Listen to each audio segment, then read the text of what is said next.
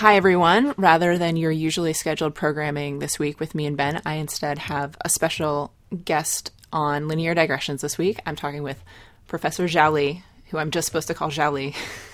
Uh, professor of statistics at Harvard, and the reason that Xiao Li and I know each other is because of his recent work establishing the Harvard Data Science Review, which is a new journal, and that's what I wanted to talk with him about today. Xiao Li, thank you so much for joining us.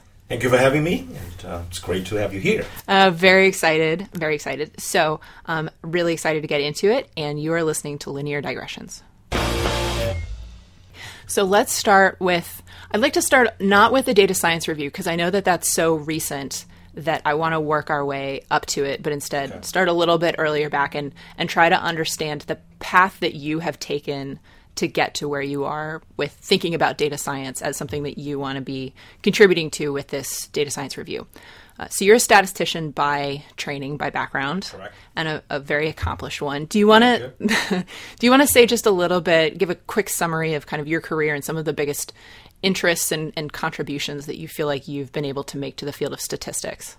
Well, thank you very much for the opportunity. And uh, I was actually trained as a pure mathematician back in China, and I came here, uh, no, seven years ago, 1986, that uh, um, to study statistics at, at, at Harvard. And the I think at that time when we start st- when I started to study statistics, um, it was very much still along the way of thinking like a mathematical statistics. That's uh, pretty much connected to my training then.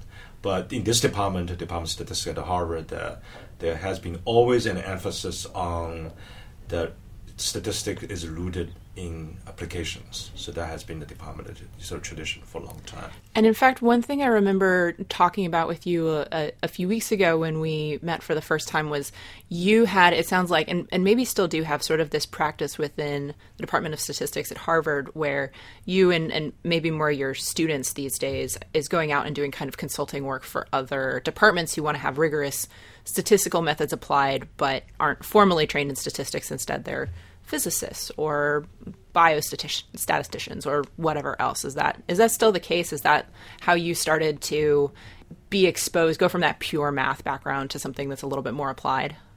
Uh, actually, that's true. Although I think that the, my first sort of a consulting experience at the time was right after graduating from here. I went to University of Chicago. I become a um, you know assistant professor there, and I was uh, at the time uh, given the job to be the director of the consulting program at University of Chicago, and that gave me a real interesting experience. Mm-hmm. And uh, uh I organized these uh, uh, you know, meetings with you know, clients, and they came in, and then when we started to talk about talking, you know, then we I immediately realized that there's issue of communication, and because usually uh, the clients come in, they have something very specific in mind. Yes. They want to get the p value done, they want to get some calculation done. And giving my training, that I'd be asking all kinds of questions, and yeah. how you collect that data, you know, so on and so forth. And I mean, these are absolutely important questions to ask, but it depends on how you ask. That uh, if you're not careful, they become very intimidating. And in fact, I remember that uh, to a point, uh, one time there was this one professor told me, said, you know, Professor Meng, you know, I'm here for consultation, not for insultation. Because I was asking, like, I basically a question like how the data was collected and so on and so forth. So from there, I really learned that, you know, uh, not only the consulting is very important to serve the, of, you know, the general population, but it, it's actually a, a terrific way of training your communication skills. And uh, that actually turned out to be, you know, these days, as you know, uh, very few projects you can work on your own. I mean, any sort of real data science project, you're going to work with a team. How do you communicate? And most uh, people working on, uh, working on this project probably have, have very different trainings than you know we have. So, so the communication becomes such an important problem for me. And so, can you? I, I'd like to come back to that in a moment because I think that that communication aspect is I think that's very universal, and I in conversations that I have with data scientists who are working in industry, that's something that they we, I include myself in this. That's something we struggle with a lot. Is kind of that tension of trying to communicate rigorous scientific results, best best practices, good methods to people who aren't trained in that, and maybe in some cases come in with a hypothesis in mind and are looking for a statistician to kind of rubber stamp it in some of the Yeah, worst cases. Some cases like that, yeah. Well, so let me let me just drill into the, that a little bit now, and then and then we'll move on to the the data science review because I see that in some ways maybe as an extension of this.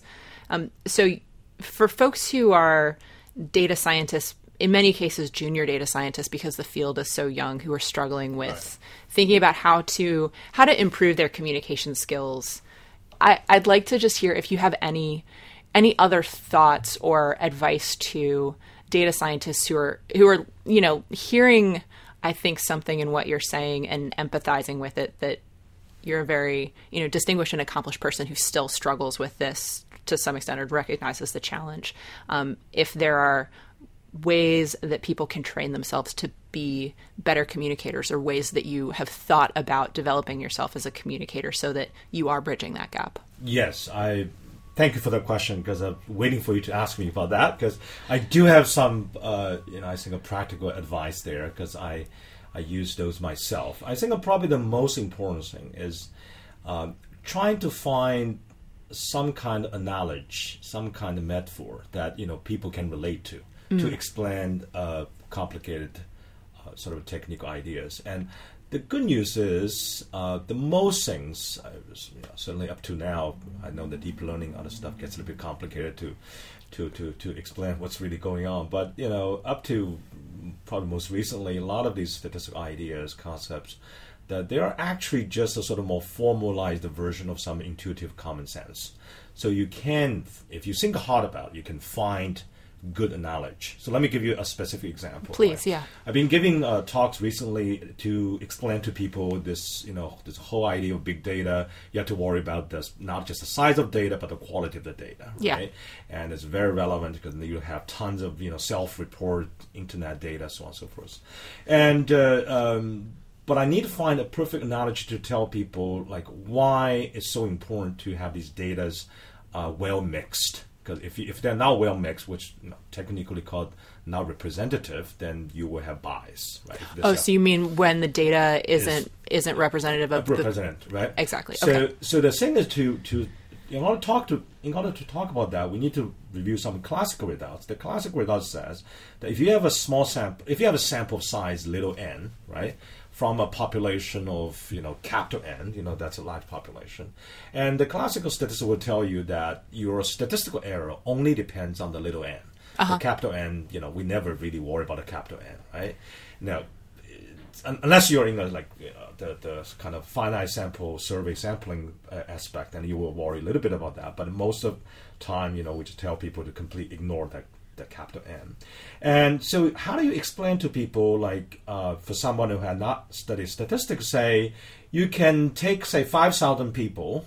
Get their opinions. You can learn about, uh, say, U.S. voting population, 230 million like how do you explain that because you know if, if you haven't studied statistics that sounds just wrong like how possibly that in other words the quality of the insight you're saying you have to convince someone it doesn't matter how big the population is that you're trying to Right. infer the the conclusions onto Right. it's just the size of the data set Right. that you that you collect but you know that's usually when we do statistics right there's a formula one of Yeah, square root of the little exactly, n, right yeah. so the so one way i found that it had turned out to be really quite useful so far i've tried on many audience is i you know i told people like you know i love you know soup know i love love drink the soup right so uh, you know anytime if you are asked to taste whether the soup is too salty or too delicious or not delicious enough uh, regardless the size of the container right as long as you mix well all you need is, is take a few spoons uh-huh right? Yeah. And, and and most people can relate to that. Yeah. But the whole concept here is you have to mix well.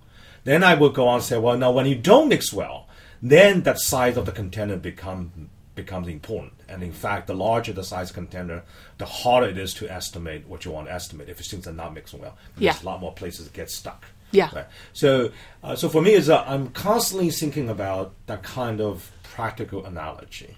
And uh, the other thing I find is incredibly useful. This is I would encourage everyone to do that. Is, even you don't really care about communicating with others, there's actually a real reason for you to do it yourself. Because I find myself that when I can find multiple ways to explain something to someone, then I know I truly understand the material. Yeah. And I always use the phrase to my student, I feel like now I feel like I own the material. I can debate with anyone if I find multiple ways to to to sort of explain Yeah. what's going on. If I cannot do that, I know I'm on a shaky ground because I don't fully understand. So for me, the way to communicate well, particularly for people who are not in my field, is a way to tell myself that now I really understand or I really need to study harder. That's what uh, Richard Feynman used to say: is that until you could teach something, you you hadn't really actually Exactly. mastered it. Yeah. So let me take that and and draw it that importance of communication and, and trying to bring these ideas to broader audiences and to deepen our understanding of them themselves. So. Um, with that as important context, that's something that's clearly very important to you that you've spent many years thinking about. Uh, your latest endeavor, the thing that put us in touch, was the Harvard Data Science Review. So I don't know if your passion for communication was where that started or if it started somewhere else, but I would love to hear just a you know a little bit of a quick history of that. And i know that because it's a new review like the first issue has has just come out. I know you're working on the second one right now. I'm anticipating that most of the people who are listening to this haven't heard of it. Right. where that's why we're doing Thank this you. is to change that. Um, yeah so um, maybe also giving a little bit of a, a recap of what it is you're trying to achieve with the data science review you know and, and who it's designed for. Sure. Uh, thank you for all these questions. Uh, the little bit history is this actually started uh, a little less than two years ago, and you know Harvard Data Science Initiative itself was relatively new then, and uh, we were basically looking for things we can do at Harvard that we can contribute to. Uh, you know the general data science. So I thought about um, the one thing is very much related to all the communication issues that I at that time, uh, I think still is now that the whole data science community. I think I we have heard that term many many times now, but uh, it's it's not that well defined. data science Yeah, data science. Yeah. Term is not well defined, and you know, my first editorial was trying to think about you know how do we frame that whole thing called data science. But most importantly, what I realized, and my colleagues here realized that they're just not a central sort of uh, forum or you know platform for people. We're all related to the data science, but we don't have a common place to communicate with each other. I mean, you know, we statisticians publish pretty much in statistical journal. We may have occasionally publish in computer science journal, machine learning journal, and, and vice versa. But it's not just these two communities. These two communities obviously play incredible important role in data science. But there are a lot more out there. Yes. Like, you know, philosophers talk about the philosophy, you know, of data science, and uh, information scientists, uh, you know, operation research people. They contributed tremendously to all the optimization, and uh, uh, then you even have you know physicists, you know, quantum computing. You have all those people, and then I just couldn't think of a central place that we can actually communicate with each other to talk about how we contribute from a different perspective.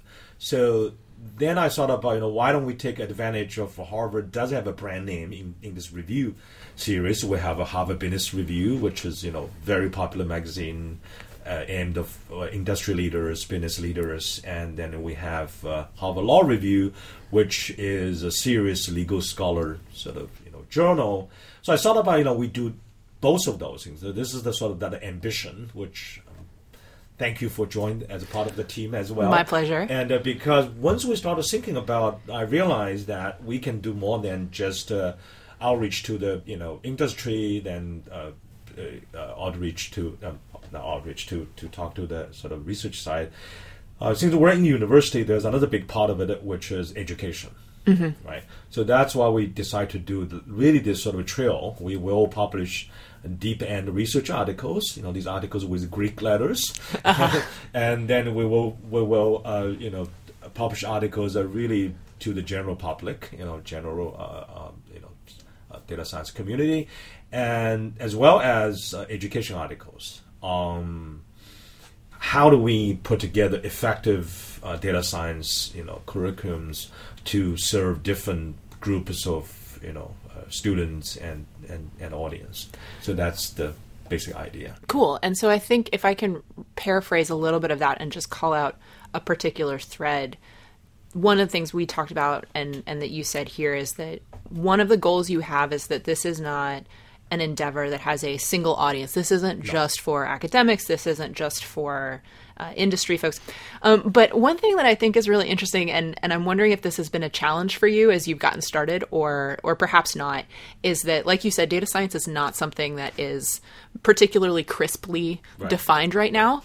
Everyone has their own working definition and perhaps for better and maybe occasionally for worse you know maybe what's ha- what will happen with this journal is it starts to become a little bit more mm-hmm. crisply defined mm-hmm. so did you have any challenge in this first article or in the first few articles when you were trying to communicate to authors or con- contributors no i know that you think that you're a physicist or i know that you think that you're a philosopher or so on and so on but actually you have something to say to speak to the data science community and here is the way that you can speak about it so that many people outside of your field proper get benefit from the things that yeah. you're thinking about. Yeah.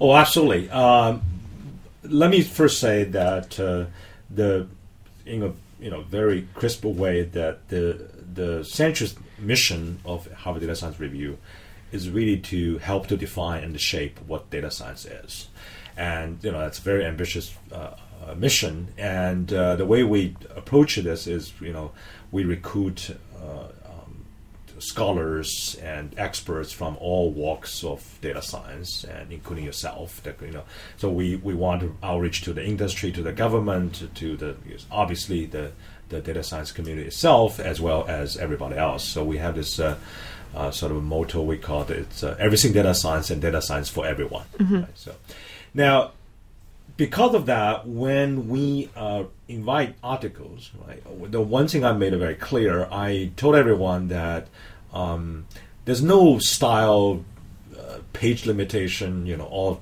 these things. Uh, the only thing we care deeply about are two things, right? One is the quality of the article. Right? Um, the quality the article has to match whatever the field you're in. Okay. okay? But the second part is directly related to, to what you said. That having said so, we, we want the article to be engaging. The article, so the writing quality had to be really good. Whole idea is to help you to communicate it to the rest of the you know people who are interested in, in, in data science. Um, that has been I think a lot of articles which are what like perspective articles, um, these big pictures, and I think most people writes very well. We you know we every article uh, went through uh, rigorous, you know, peer reviews, and the reviews usually because we the reviews have know what we want, so they basically will be uh, say, "Oh, you should have given a little bit more introduction, giving this and uh, this and that." Now, um, there will be articles, and we do publish. I would say twenty five percent of articles are that kind of very technical article, uh, which we you know have Greek letters in it, uh-huh. and and for those, and actually for all of them, we basically say, you know, you always should write, regardless the depths or you know how technical your article is. You should always write an introduction or a, you know, a page or two summaries, what we call the media-friendly um, summary. Right? So that's the idea of to help to communicate. Now, mm-hmm. moving forward, I'm actually start talking to some students where I think I mentioned this to you before that uh, we're we're thinking about organizing uh, like student competitions. That these articles are published mm-hmm. online, technical ones. But we get students to read it and write like the kind of summaries that is generally uh, readable, not only you know understandable to the general public. I thought that would be a great way. Uh, that it, it itself is a pedagogical training for the students because it's not easy to read other people and write you know uh, you know to to sort of summarize well and uh, so that's a part of the uh, efforts we'll you know we'll be making and so I want to mention that the, the issue is the digital version is entirely open access free yes. online. So anyone just google or whatever the browser yeah is, and we'll yeah, yeah we'll yeah. put a link on uh, lineardigressions.com so, so you just you know google harvard data science review you, you will find it. So anyone can check out see whether uh, this is uh, understandable or not. And uh, the the platform we use is from MIT Press called PubPub, and it's designed to you know anyone can make comments there. That as long as you sign sign in, um, and so we actually would love to have more feedbacks on say, well, you know, this is great. This is need to be you know more plain language or whatever it is. So we would love to get feedback. Uh, yeah, no, I love that idea of getting started and then kind of seeing. That's something that we. I come from the startup world, right? We're always trying to figure out what our. Say we're building a product. What does our product need to be? So that idea right. of collecting the feedback and yeah. iterating on it is something that is very close to my heart.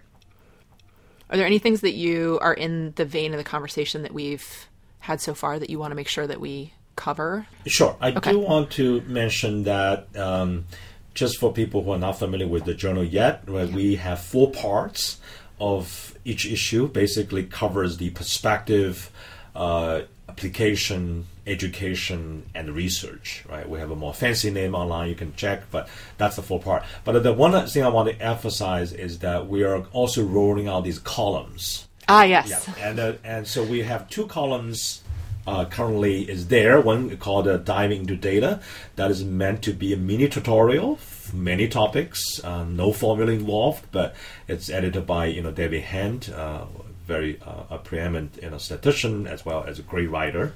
So we had uh, the first issue is on what is statistical model, right? And the second issue is on the uh, big picture of the data linkage, mm. the data. Yeah. And the third issue is going to have one on data visualization, you know, mm-hmm. all this. And so continuously we will have all these topics, and it will be statistics, computer science, whatever is relevant for data, uh, you know, for data science. The second column uh, already in the first issue, is the um, is writ- is co-edited by two historians of science. So this is uh, meant to be talking about the history of data science. Oh. I know oh. many people would be very interested in. The first yeah. issue had the article by Stephanie Dick, who is a great historian of science, and her first issue, the article was on AI the you know the history of artificial intelligence. The second one, I hope that uh, many people would be interested in, is is by uh, uh, uh by uh, Christopher Philip um, from CMU, another historian of science, a co-editor of this column, and he's writing about the history of baseball uh, statistics. Oh, fun! So these are two columns already in place. Then, as you know, that we have four more to coming out. That's what I hear. Yeah, inc- including one that you, thank you for being a co-editor for that. Very excited. And, uh, which is targeted for the industry. I don't know if you guys have settled on the on the. We're getting lunch uh, right after this to figure it out. the, the, the, title yet. Uh, but, me and my, my co-editor here, yes. and uh, but I want to mention that the, the history of science column has a really great name coming up uh, from these two co-editors. It's called "Mining the Past," and uh, sort of as a due to that we actually have a column called Minding the Future. Uh-huh. And uh, that one uh, will be targeted to students from primary elementary schools to like, you know, high schools. And, and it's it will be, I think, uh, the first issue probably will be the January. Mm-hmm. And then, you know, um, another due to your industry column, there will be one uh, aimed for the policymakers and that one is actually co-edited by uh, Nancy Potok, um, who is the chief statistician of the United States. Mm-hmm. And the uh, so that's two. Then there will be another one coming out. I think that will be in January. That one is really target the general public and has a very cool um, column title. It's called Recreations in Randomness. And the first one, um, hopefully, will be something on data science and OSCA. So it sounds like you spend about as much time thinking about clever titles for some of these. Oh, absolutely! Yes. Actually, uh, most of the clever titles that come out of was your uh, co-editor, Alex Blocker. Ah, uh, yes. The two of us, you know, dreamed up a lot of things, and of course, many of them actually. That the recreations uh, in randomness was really the the editor uh, Mark Glickman so you see, we're basically trying to create these columns. Basically, the idea, as I said, we're trying to make sure that you know anyone pick up the issue, say, "Oh, there's something that I can you know relate to, I have interest in." So, so far we create this sort of six columns. Uh, great. And just as an aside, yeah, I'm very excited to get to work with Alex on this. I think it's going to be a lot of fun. And I think uh, the industry, the industry column in particular, is a an interesting one to me. I mean, in part because I uh, because I work there, obviously. Um, but it's also presents with a very different set of challenges than I think some yeah. of the academic stuff. So right. trying to get all of that into the mix is that's the challenge, but that's the fun too. Thank I guess. you very much for doing that. Oh, my pleasure. Thank you for having me. So with that, I wanted to to wrap up with just thanking you again for taking the time to talk with me. Um, it's been really great. So everybody who's listening to this, who hears something in there that sounds interesting to them and that they should check out, which is all of you, uh, should go to you can go to lineardigressions.com. We'll have a link to the Harvard Data Science Review, or you can just search for it online. As Xiaoli said, completely open access, which is as an aside, somebody who doesn't have a uh, an easy path to an academic affiliation to get these closed access journals. I really appreciate. I'm sure many of you do as well. So, as an aside, thank you for making that happen. Um, and many, many good issues to look forward to. When's the next one dropping? Next one actually will be coming out. I'm hoping is October 30th or October 31st. We're talking about next week. Oh, okay. Yes, very soon. That that might even be depending on when we edit this and get it out the door, that might even be out already. So okay. go check it out. Great. All right. Well, thank you again. It's been a pleasure. And um, everyone, you. go check out the HDSR.